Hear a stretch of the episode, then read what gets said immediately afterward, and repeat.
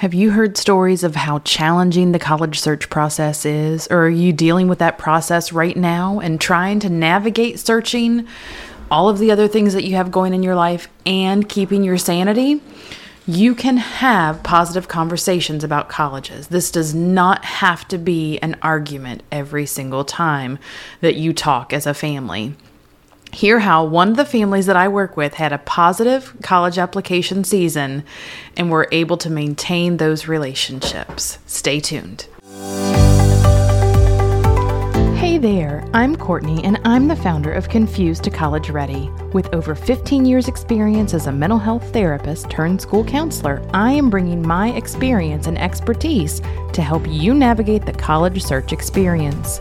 My goal is to serve students and their families and unlock the secrets to college searching. Stay tuned.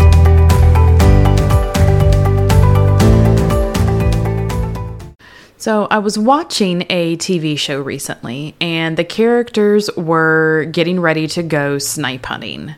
If you don't know what snipe hunting is, it is something where a group of people will get together, and many of them know that snipes are not actually a real thing.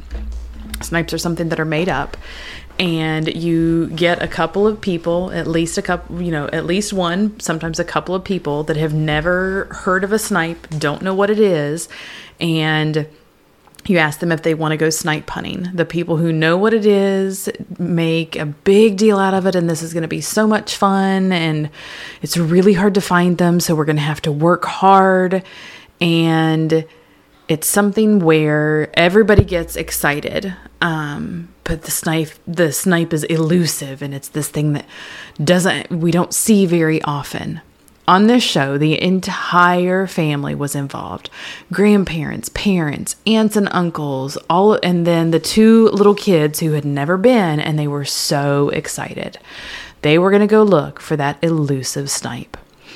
Little did the kids know that those snipes weren't real, but they had so much fun as they went out, and they laughed afterwards about everything. Sometimes it can feel like being able to get along as you talk about college searches is the same as that snipe hunt.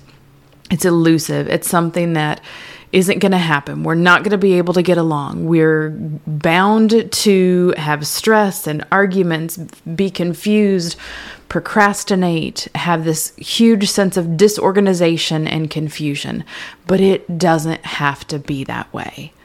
So I want to talk to you about the steps that one of the families that I work with took to deal with that stress and feeling like they were going to have all those arguments, and how they turned things around. So first, this is something that you can implement at any point during the college search. It doesn't have to be too late because you feel like your child, you've already gone through most of it, and it isn't too soon.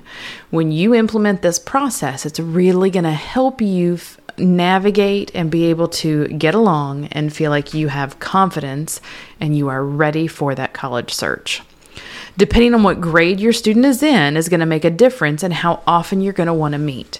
The closer that you get to senior year and application season, the more often that you're going to want to meet and to be able to discuss things. So I want to share about two families that I worked with and their journey as they started taking those next steps. The first student and family that I worked with was Chloe. Chloe's parents didn't follow the traditional path to college. Her mom attended a college outside of the United States, and dad became certified in a specific trade. Chloe knew she wanted to attend a four-year college, but she felt incredibly overwhelmed early on. Mom and dad also were overwhelmed because they didn't know what to do, and they wanted to start early so that they could be prepared. So first, we talked about taking small steps over the next several years so that they didn't feel quite so overwhelmed. Chloe and her mom set up a time to talk once a month, beginning towards the end of freshman year and then throughout sophomore year. And they came up with those action steps to complete between each meeting. These meetings took the pressure off of feeling forced into conversations. Chloe and her mom each had tasks to complete after the meeting, and then they would come back together to figure out what they needed to do next. As the years went on, Chloe and her mom started meeting more frequently. By the time the end of her junior year came around, Chloe was confident with her college list, and she really felt ready for the application season. Chloe ended up that she got most of the tasks completed during the summer before her senior year. And in senior year, she was really able to relax and take time and felt like she was in a good place. So it worked out really well for them to take that time. But we don't always have that much time. Sometimes our plans change or we're not quite sure what we want. So now I want to tell you about Josh and his family. I worked with Josh for several years throughout high school. We had IGP meetings each year to discuss courses and possible steps.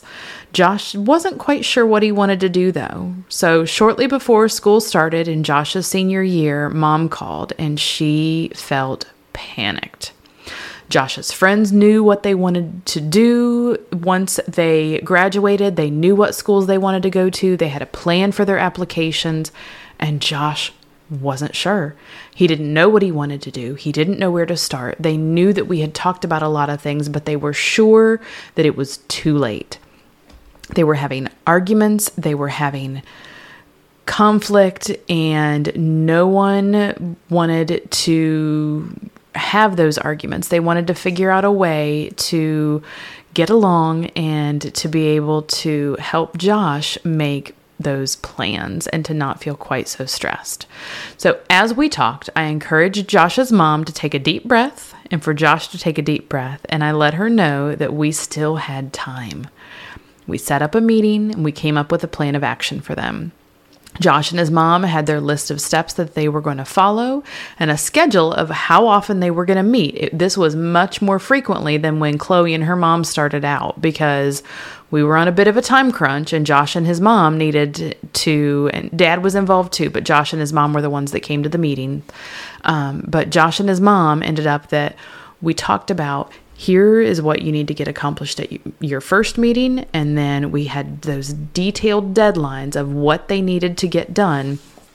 And by the time we wrapped up that first meeting with me being present, Josh and his mom already seemed like they had this huge weight lifted off of their shoulders and that it was going to be okay. So despite that initial stress and those feelings of overwhelm, Josh's story has a happy ending. He was able to follow our plan. He and his mom and Dad were able to find what seemed like the right fit for Josh. So you don't have to feel like you are pressured or to have a conversation, or if you are the student that you're the parent that you're pressuring your student into having those forced conversations. When you have those set times to talk and plan, you can better manage your time and you can get along while you're making those plans for college.